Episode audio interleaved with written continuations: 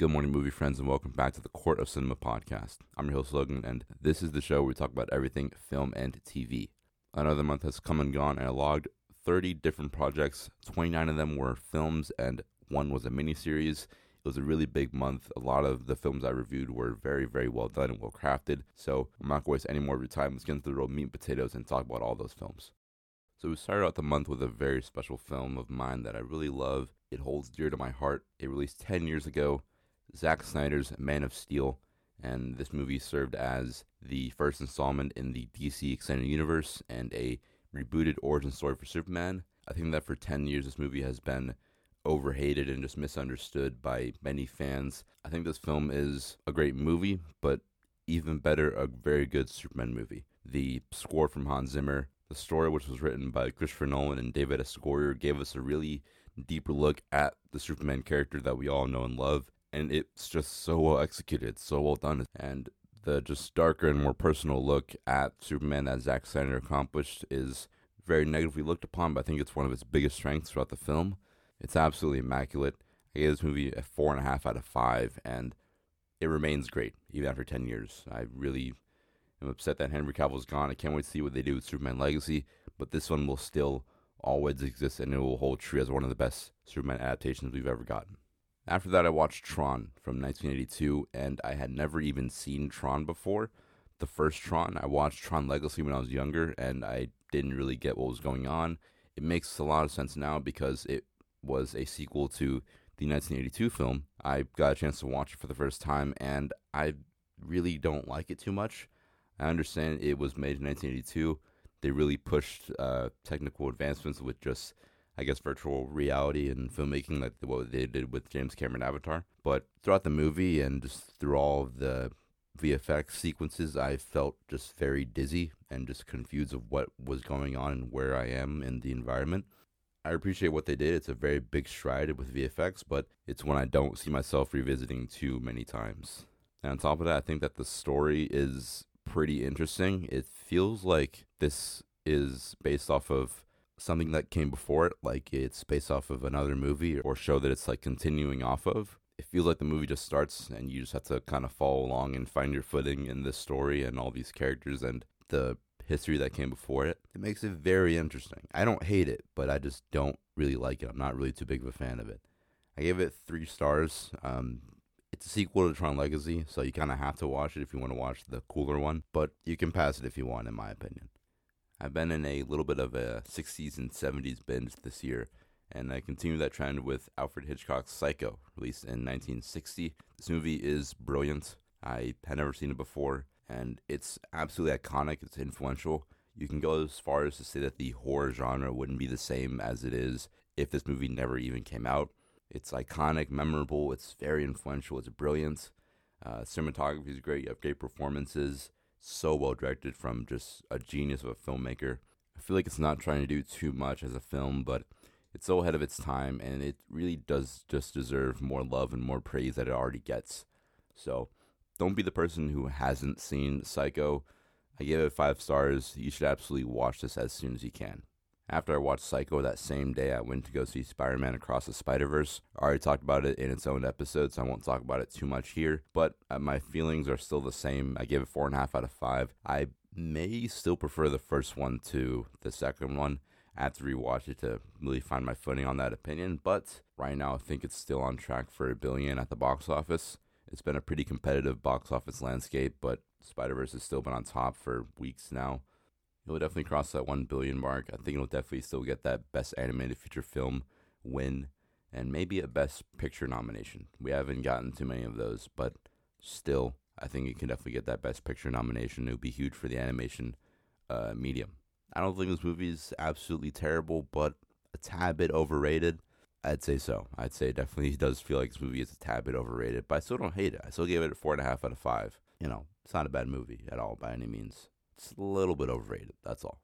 So after I saw Spider Verse, it was like I think maybe a 40 minute drive home from the theater. I went to one that was not too close to me. And I got home. It was like after 12. I made some dinner and I was like, you know what? I'm throwing Over the Hedge. Over the Hedge is one of my favorite movies of all time, easily. I think it's one of the best animated movies of all time. This is a cinematic gem.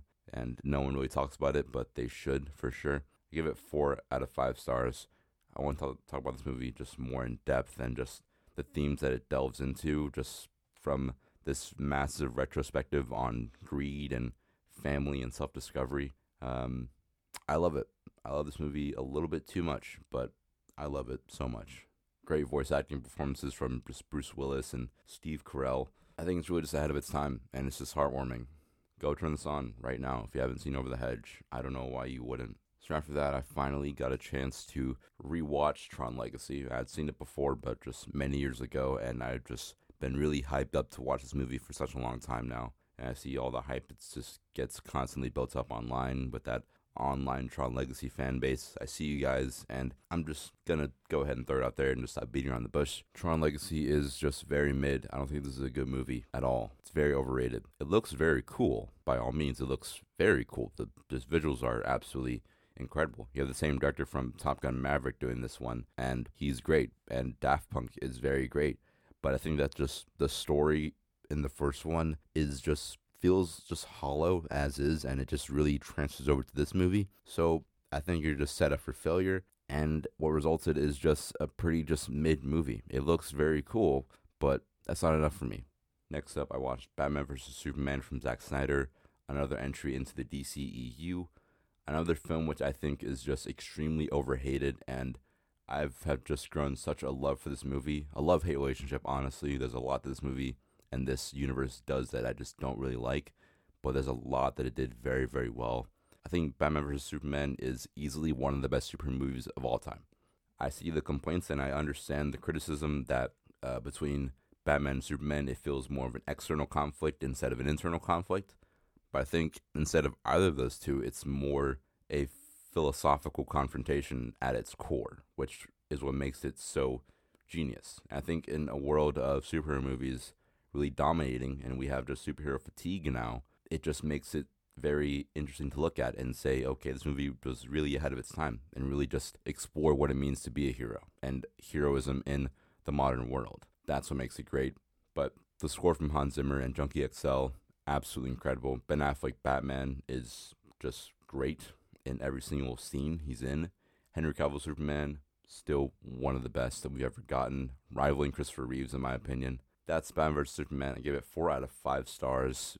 You should actually revisit this one and really, instead of what you want to see, look at what's actually happening.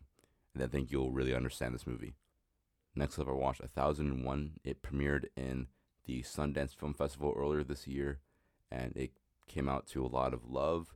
And I'm happy I got a chance to finally sit down and watch it. It's absolutely great. A decade spanning story between a mother and son. It's very beautiful, it's very intimate. Uh, Teyana Taylor right now is really a front runner for Best Actress in a Leading Role at the Oscars, and that may not change for a pretty long time. She did great in this movie. Beautiful cinematography, beautiful score, beautiful costume design. I love how it goes through, I think maybe two or three decades, and you could see the setting really evolve with each time period, which is very cool and very well done. So definitely give it a watch. It's very interesting. And it's very underrated. I don't see a lot of people talking about this movie, but they really should. Next up, I watched Lost in Translation, which was pretty sad to watch, honestly. Not the movie itself, which is pretty tragic, but also just the story behind how this movie relates to uh, her from Spike Jonze. If you don't know the story, um, Sofia Coppola and Spike Jonze, two directors, were married at one point.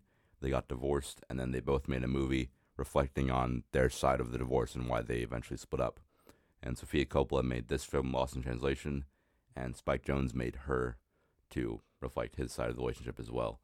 And after watching both of those movies now, it's just really is so sad seeing why they both split up and just what was happening in their mind that maybe could have all been fixed. Lost in Translation has great performances from Bill Murray and Scarlett Johansson. I love just really the establishment of this setting that takes place in, I think, South Korea, if I'm not mistaken, or Japan it's beautiful. It's great. I love love the relationship between Bill Murray and Scarlett Johansson's characters in this film. It feels so natural. I love that establishing the setting in Japan really brings these two characters together, but also I think it really builds a connection between the audience and these characters as well. Seeing how if you're watching the film, most likely you're speaking English, and that's what these characters are speaking as well. So it really does build a bond and uh, just a level of comfort you have with them as they try to find their way in this big city. I give this movie four out of five stars. I definitely think you should watch it alongside her so you can see how they both just complement each other and just make for some very, very interesting storytelling. Next up, I watched Chicken Little, which released in 2005 from Disney Animation Studios.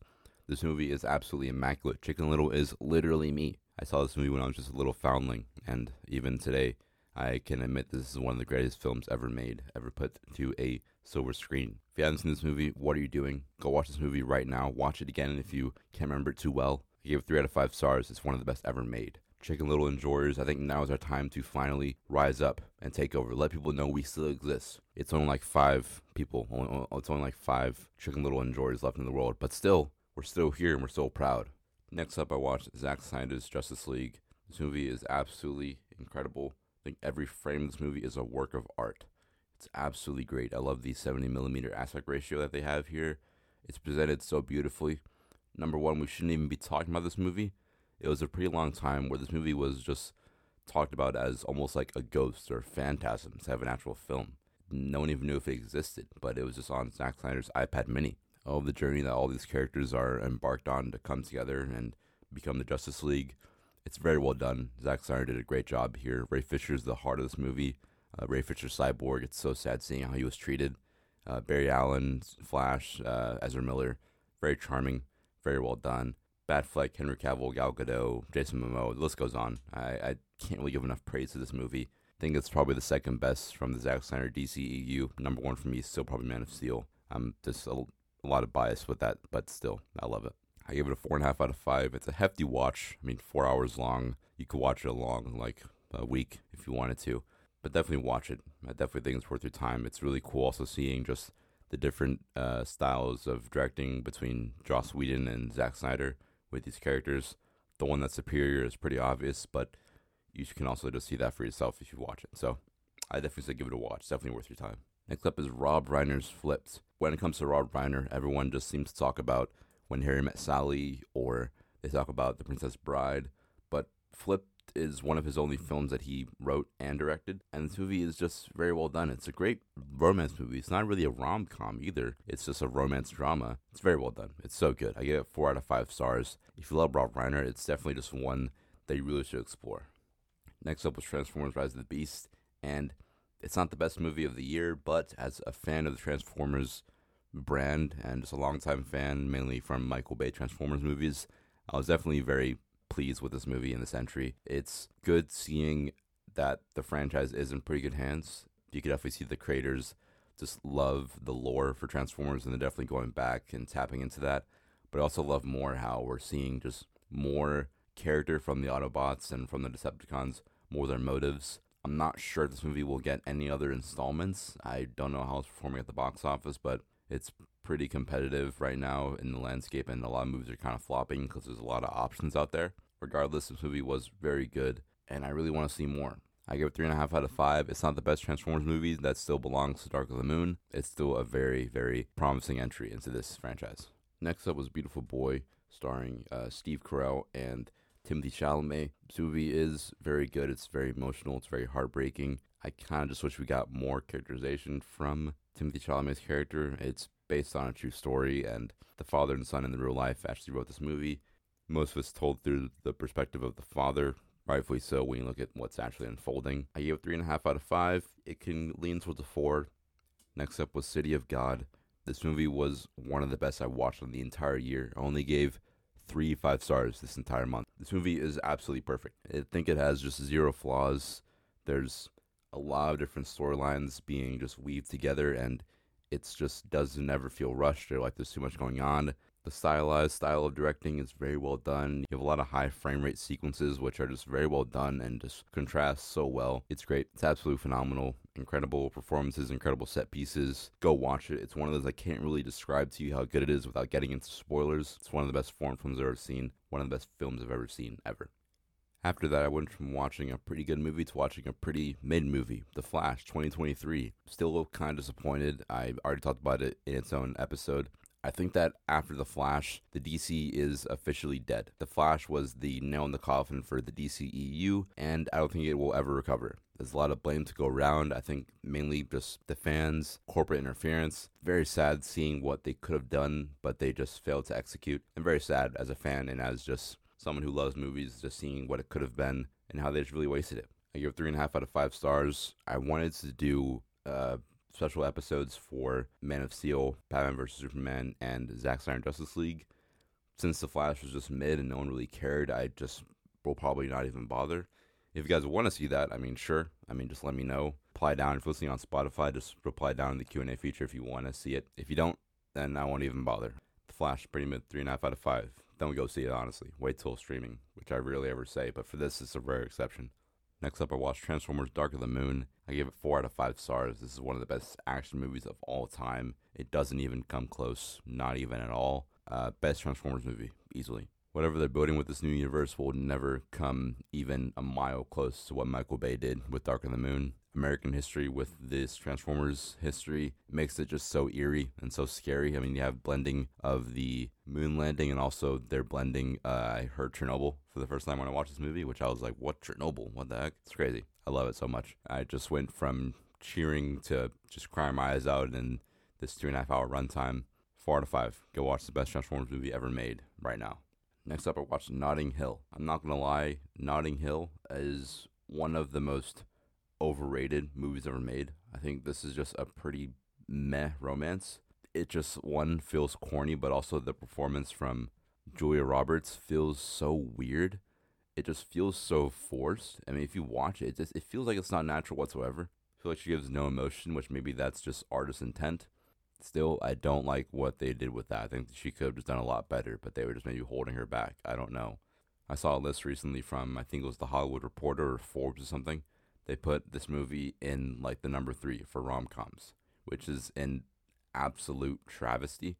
It's just absolutely rancid. I don't know who made that list, but it's just false in every single way. I think that Notting Hill isn't even in the top 10 for rom coms. Not even in, it's not, it's not on any list ever. I give it 3 out of 5 stars. Go watch When Harry Met Sally or 10 Things I Hate About You. Those are much better films than this. Next up was Chicken Run from DreamWorks Animation, another stop motion animated film. Chicken Run is very good. I think Wallace and Gromit is better, but Chicken Little is still very, very well done. So, yes, watch it. I give three and a half out of five. I'm excited to see what the sequel does for Chicken Run. I don't really know. We got a little teaser. I thought that it was coming out maybe in like August. It's not coming out till December. I don't know why they would show it to me if I can't have it like right now. Like why would I, I just watched the first one for the first time and then you show me a teaser when we're like not even like five months out from the movie? Like I don't know what what what like what are you doing? Like I, I'm I'm I'm mad. I'm angry right now. But hey, whatever. I'll just wait for it. I'm more excited for Chicken Run honestly than like Oppenheimer right now. I'm not gonna lie. Chicken Run two, Chicken Run two sweep, guarantee you. But Chicken Run was alright. It was it, it wasn't bad. It wasn't great, but you know doesn't compare to Wallace and Gromit. But you know I don't hate it. Next up, I watched Aftersun from A24. This was my third five star movie for the month, and this movie is just incredible. I think when you're watching for the first time, you're gonna think to yourself, this feels like just so convoluted, or it's not even convoluted, but just like it's just not very nuanced. It just feels very random. But then it, it wasn't until like the last 20 minutes of the film where I really understood what it was telling and what this movie is really about, and that's where it earned its five stars. When you watch it again and on rewatch, it gets even more painful and what Aftersun is trying to tell you, and it's so sad. It's heartbreaking. It's tragic. Came out in 2022. Paul Mescal, he gave an absolutely incredible performance. Aftersun is definitely a top four A24 movie. I love it so much. It just definitely is something very special. Watch it if you haven't already. It came out in 2022. It's not on too many streaming services right now, surprisingly, but it's great.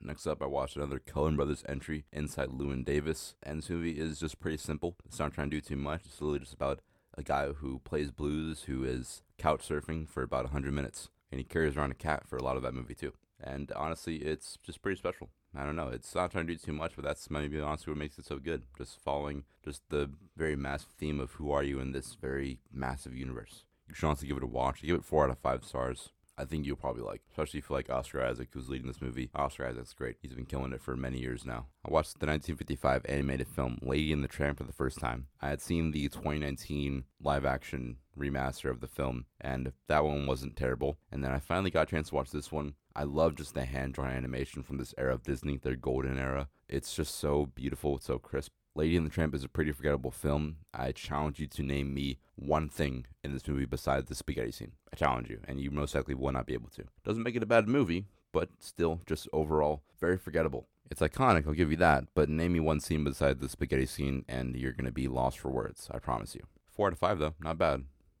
So after this is when I really started going on my A24 binge. I watched seven A24 movies this entire month. Seven. I think or eight. I don't even know. But it was a lot of A24 movies. And the next movie was Pearl, which came out in 2022. It's the X origin story. It's pretty interesting how it was made. Uh, pretty much, they were filming X. They were already on the location. They thought, hey, why not write another movie? Ti West and Mia Goth collaborated to write this script in, I think it was like two months.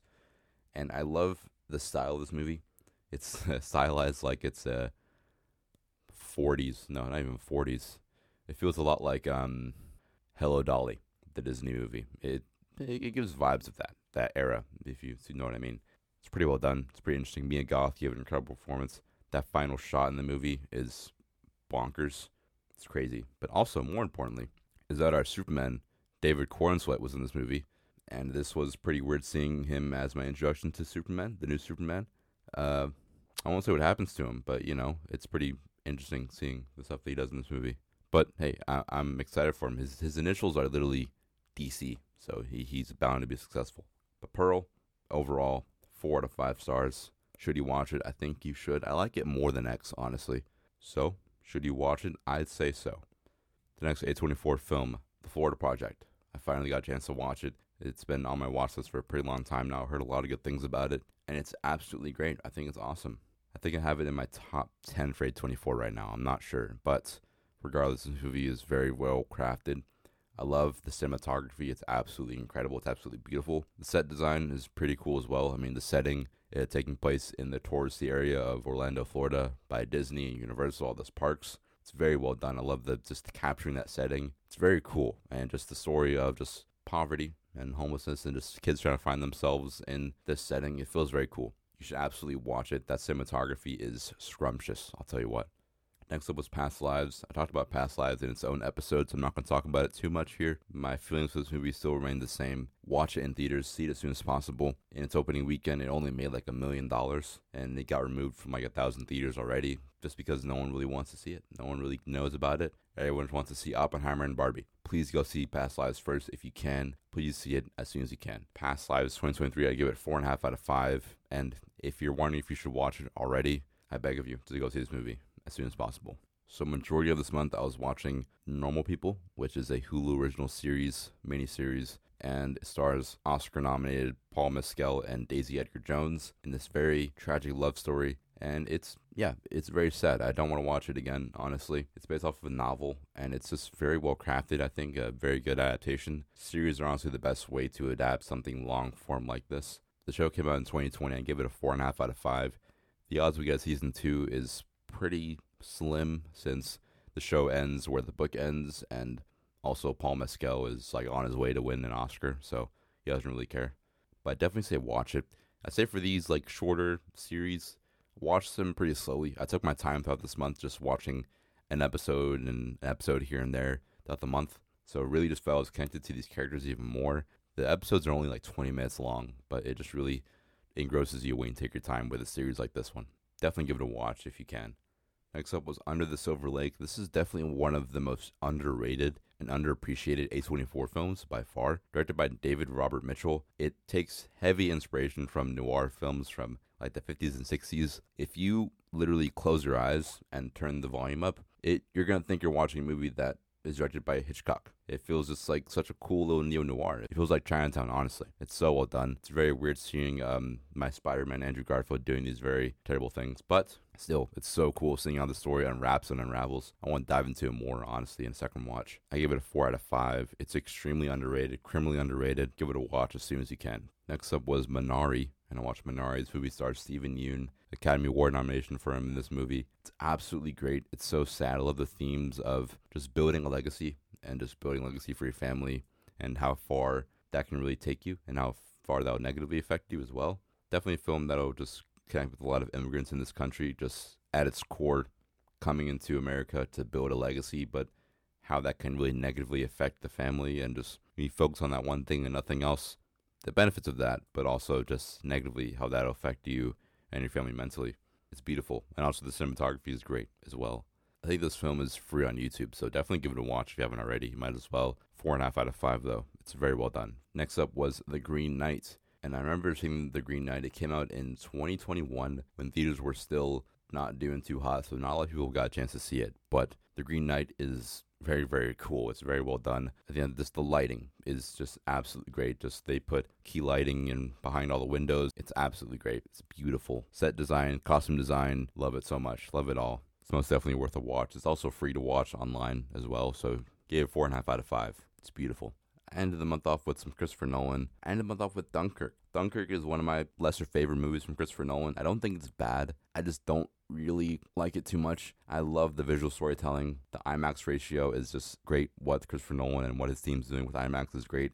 I want to get hyped up for Oppenheimer a little bit, so I decided to watch this one. I give it four out of five stars. I don't hate it. Isn't one of my favorites. I really wanted it to be. I wanted to rewatch and just really kind of go into it with a fresh new lens. And my feelings are still honestly the same. That it's just that lack of character in this movie makes sense narratively why they did that, and it's just relying more on the spectacle and just uh, the story of Dunkirk over the characters in the film. That can make sense, but you know, for me, I think that kind of drags it down for me personally, but still doesn't make it terrible. Get your own opinion on it. I'm going to be talking about it a little bit more when I rank Christopher Nolan's movies coming up in the next couple weeks. Is it worth your time? I'd say yes. It's very beautiful, but it's just not for me. All right, congrats. You made it to the end of another episode of the Court Cinema podcast. Pretty long one. I didn't really want to be this long, but when you watch 29 movies and one miniseries in a month, it's going to be a pretty long episode regardless. So if you haven't already, follow us on our socials link down below. We're also now on Thread, which is pretty weird. I tried out Thread today. It's a pretty weird little Twitter replicant. In the next couple weeks, we're going to have a Christopher Nolan ranking as well as a Barbenheimer episode to really highlight the